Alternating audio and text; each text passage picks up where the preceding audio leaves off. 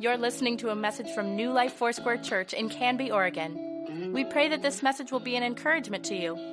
Visit canbyfoursquare.com to learn more.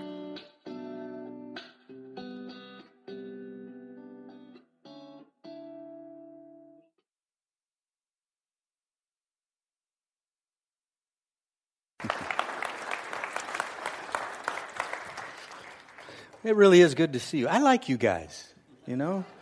It's just a lot of fun to hang out together. Christmas is almost here. Uh, how many have already done their shopping? It's done. Mostly ladies, I can see, I think. Guys, you have just a few more days, so you got to get out there and get it. Christmas is here. Let me ask you a question. Have you ever opened a gift at Christmas and it wasn't really what you wanted?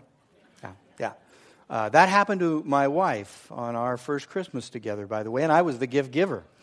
I uh, thought about what I might buy her. I thought, well, I could get her something that she would really like.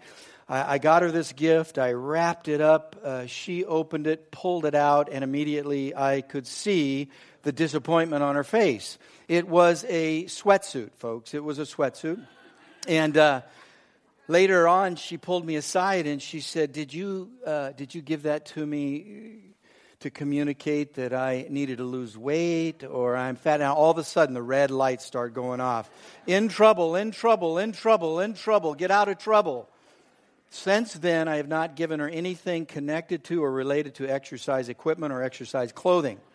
Now, I'm watching a few of you guys getting a little antsy. You may have to do some returns here in a little bit. I'm, I'm just guessing. Maybe you heard the story about uh, the couple a 60 year old couple that uh, during Christmas time was unseasonably warm. They went out in their yard. They were working out there and they found this bottle. And they popped the lid off the bottle, and lo and behold, a genie pops out. Genie looks at them and says, I'm going to grant you one early Christmas gift. What do you want? You can have anything, you can ask for anything. And the wife looked at her house and she looked back at the genie and she said, You know what I'd really love? We've lived in this house for 30 years. I would love to live in a mansion. And Genie said, Poof, there it is. And there was a mansion. It was beautiful 10 bedrooms, six bathrooms, manicured front lawn. It was beautiful. She was so excited. And then the genie turned to the man and he says, What would you like?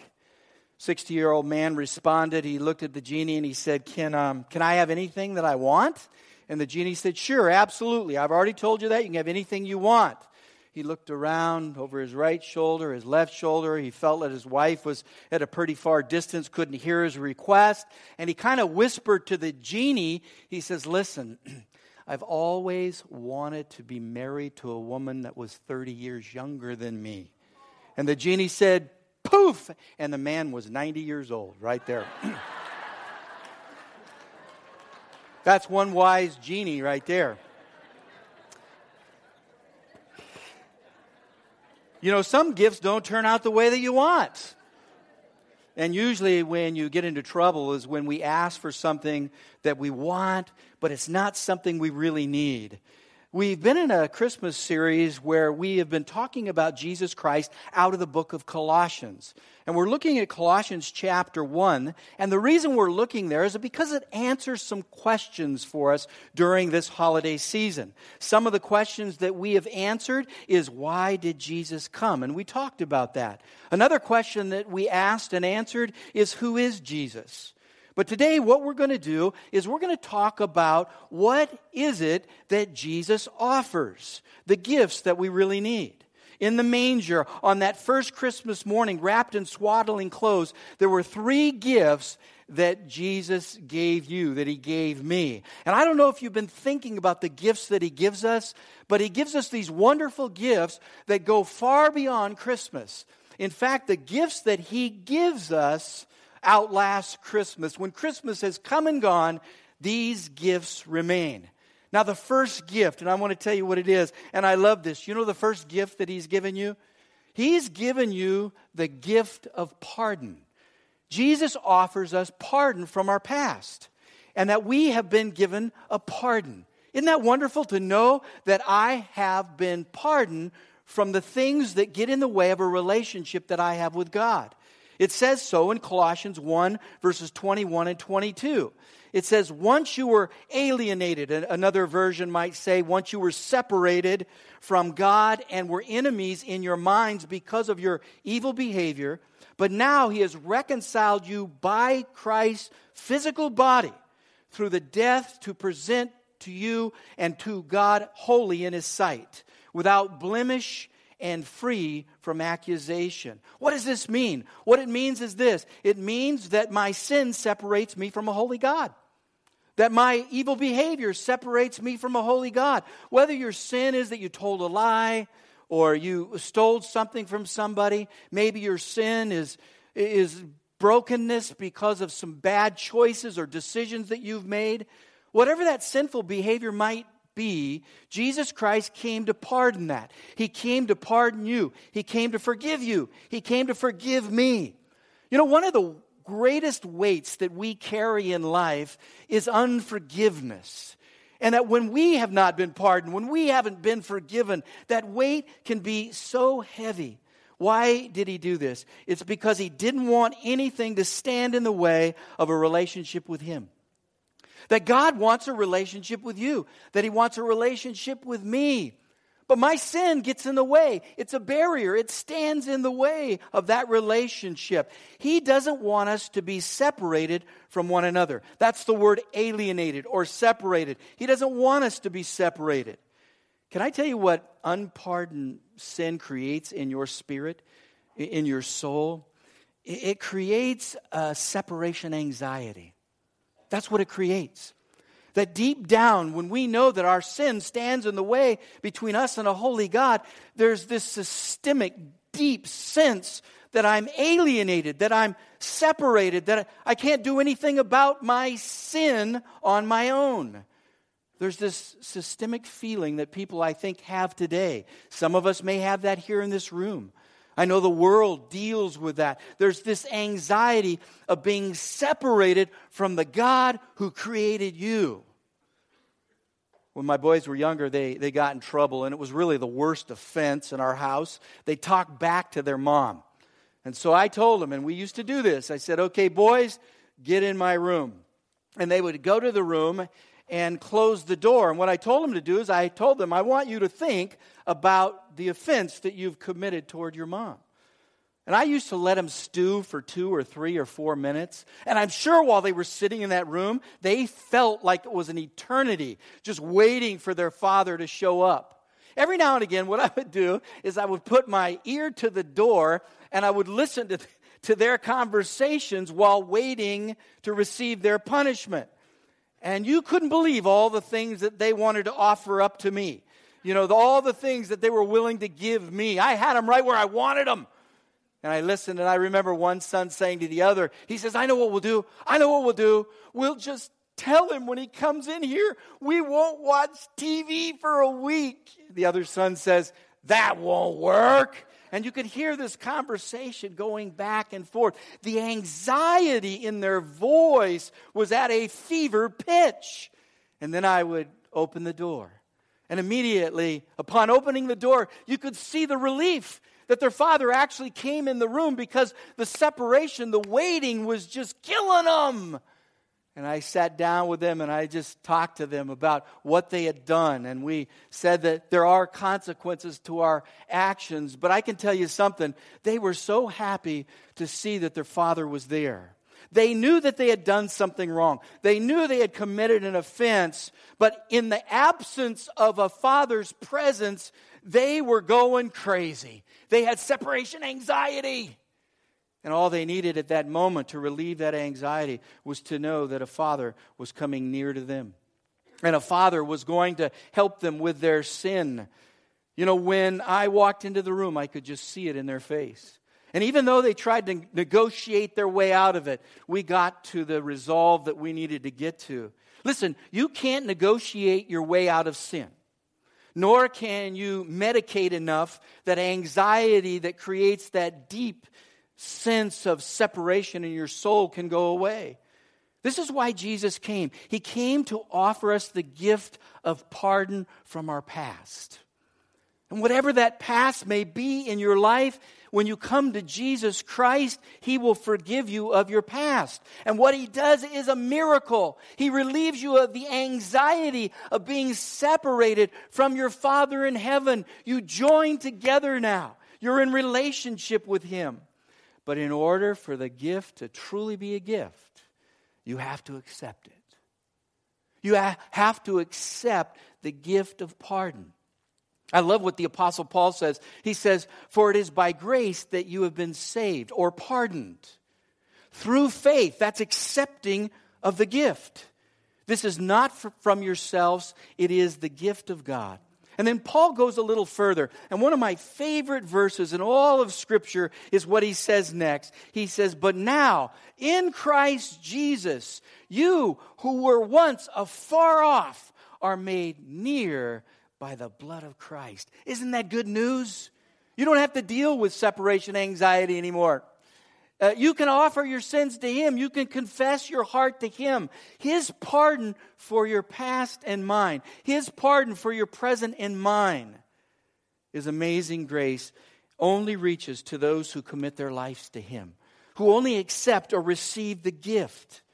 Now, there's another gift that he offers us, and that gift we can see beginning wrapped in swaddling clothes. And that gift is a wonderful gift. It's a gift of purpose. So when I open this gift on Christmas and I look at what Jesus has done for me, I know I've been given purpose in life.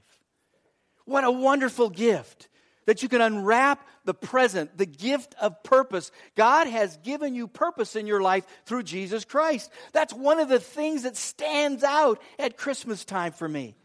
Is that I know because Jesus came as a baby in human flesh, the Spirit of God crushed, pushed down into human flesh, gives me hope it gives me purpose that I'm not left alone. He gives us a purpose in life, a reason to live. In Colossians chapter 1 verse 27, it says, "To them God has shown to make known among the Gentiles the glorious riches of his mercy, which is Christ in you, the hope of glory." I love that. I love that statement. Christ in you is the hope of glory. That the Holy Spirit living in you makes a difference, not only in your life to give you purpose, but influences those that you're in relationship with. It helps them find purpose as well. Now, I find something pretty astounding when I read this passage of Scripture that one phrase, Christ in me, in me is the hope of glory. I, I, I can't fathom that that Christ wants to live in me, that, that He wants to take up residency in my heart, that Jesus moved from a pretty cool place. That place was heaven in eternity with His Father. He moved from there and He came down here and He's moved into my heart.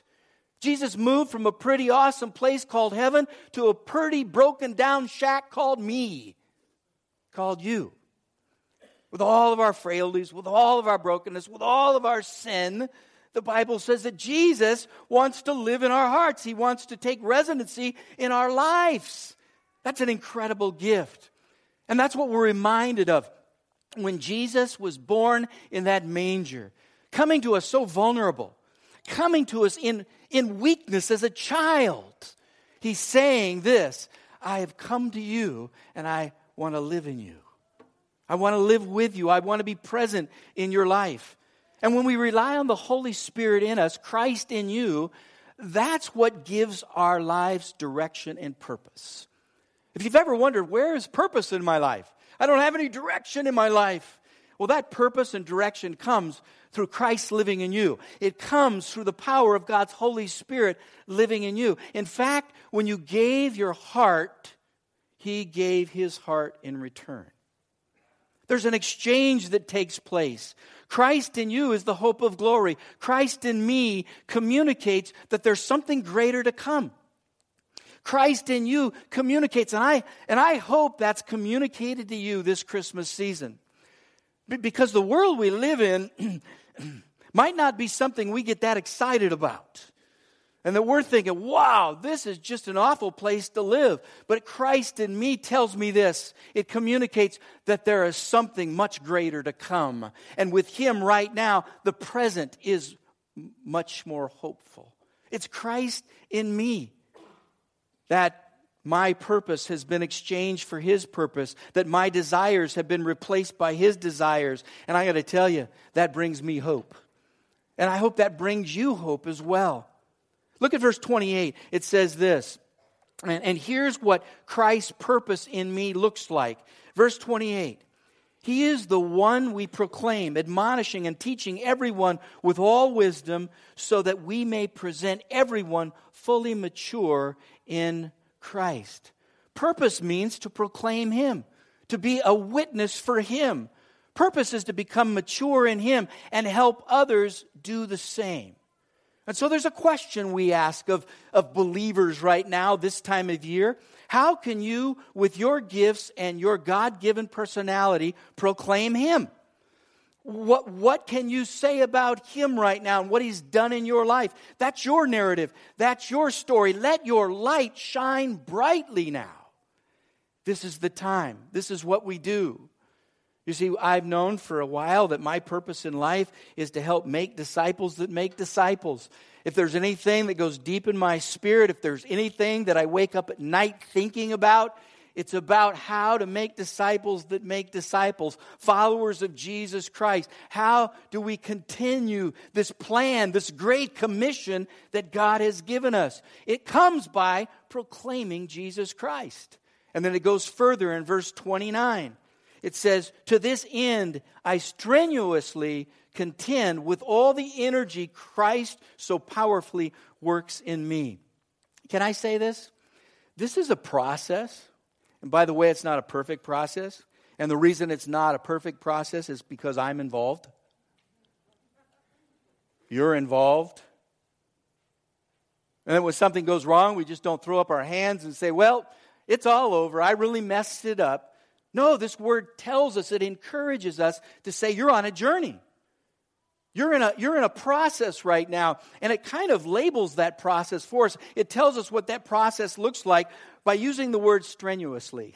Do you know that's the same word we get um, our English word gymnasium from right here?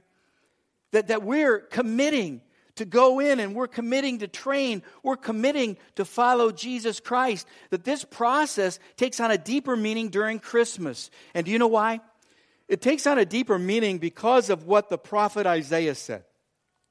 Isaiah said, A son is going to be born to you, and his name will be called Emmanuel. Emmanuel simply means God with us. And I want you to think about that for a moment. In fact, it's one of my favorite Christmas words to use. It's Emmanuel. What does it mean? It means God with us. Emmanuel doesn't mean God was with us, was with us. It doesn't mean that God will be with us.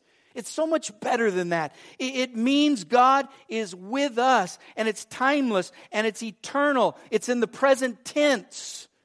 That it's not about days gone by and it's not about a future to come. It's about right now, God, Emmanuel, is with us. And so, if there are times during this season that you're missing loved ones or there's brokenness, there might be heartache. I'm going to encourage you to repeat that word over and over and over again. Emmanuel. And make it personal and say, God is with me right now. That's the promise that He's given us. And that God not only took on residency a, as a baby, He took up residency in me. That's a wonderful gift. And the last gift today that I, I see in that manger is not only has He given me the gift of pardon and He's given me the gift of purpose. But you know something else He's done? He's given you and I a gift, a place at His table, a place where we can belong. A place where we're no longer alienated. We're not separate from God because of what Jesus Christ has done. Many of us are going to be getting around tables this next few weeks. We're going to be spending time with family and friends. Some of them you like, some of them you don't like.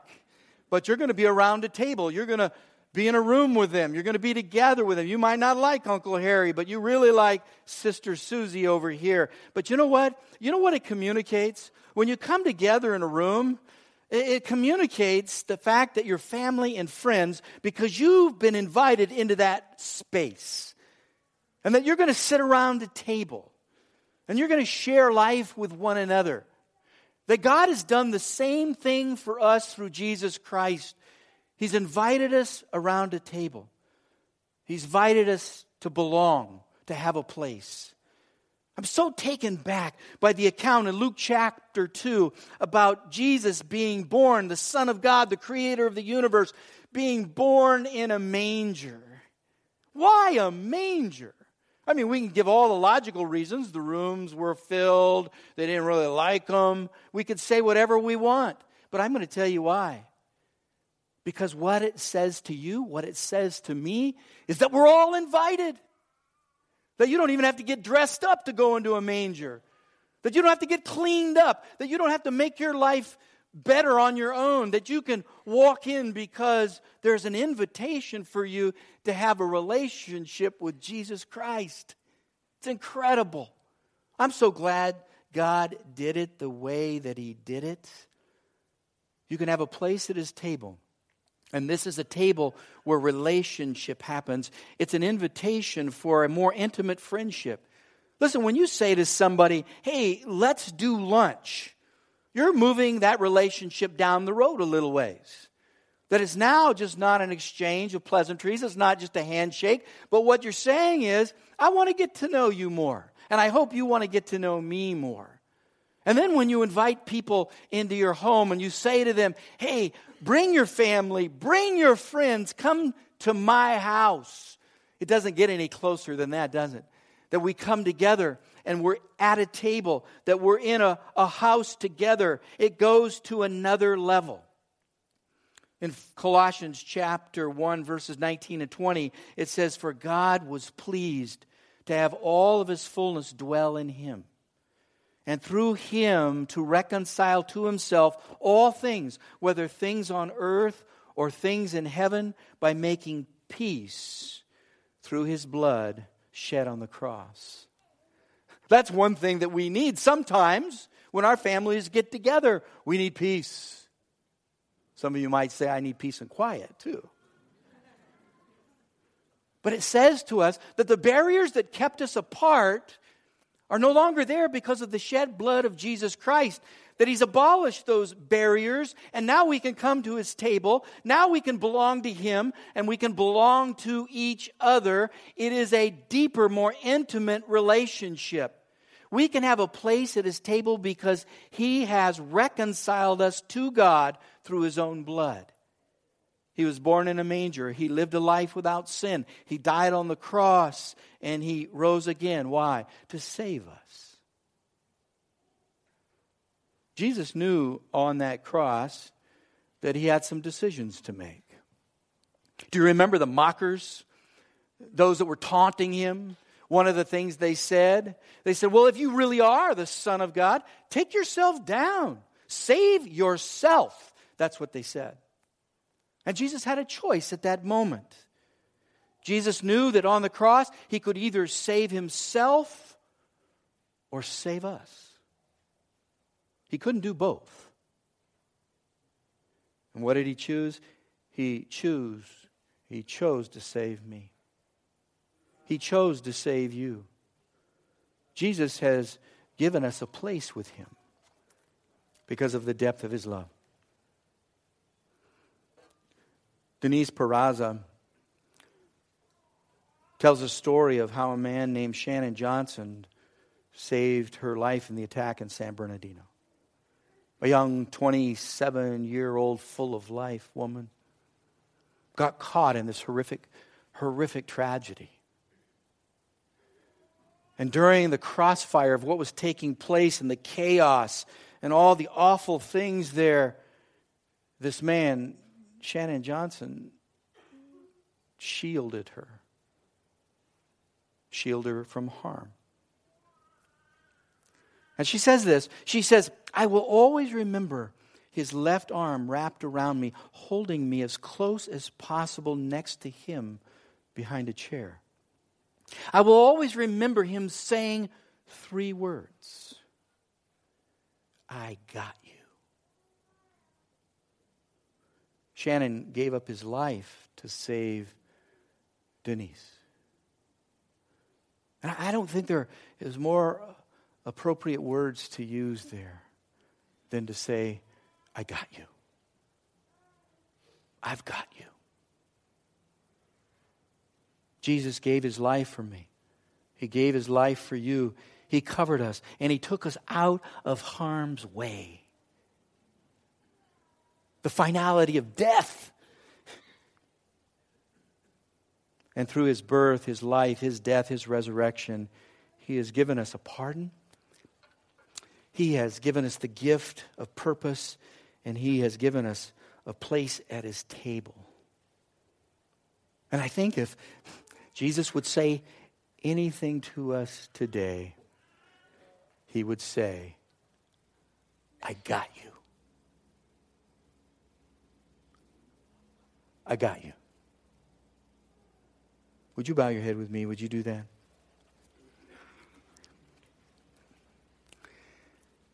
Wow, there may be a few here today that are just grappling, you know, right now with, uh, with your own life, your own purpose, wondering, am I pardoned?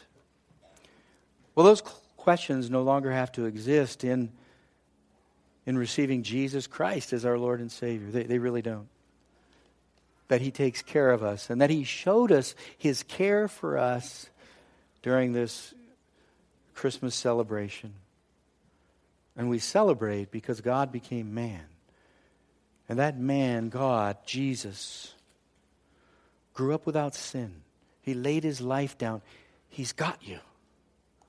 And he rose again to give us life. What a Christmas story. What a beautiful story that is true and real and can be your story as well. If you're in this room right now and, and you want pardon for your sin, the thing that stands in the way of you and God, you're dealing with separation anxiety. I've dealt with it before. It's an awful thing. God doesn't want you to be alienated from Him. He doesn't want you to be separated from Him. He wants to draw you close. And the way He does that is when you receive the gift of salvation through Jesus Christ.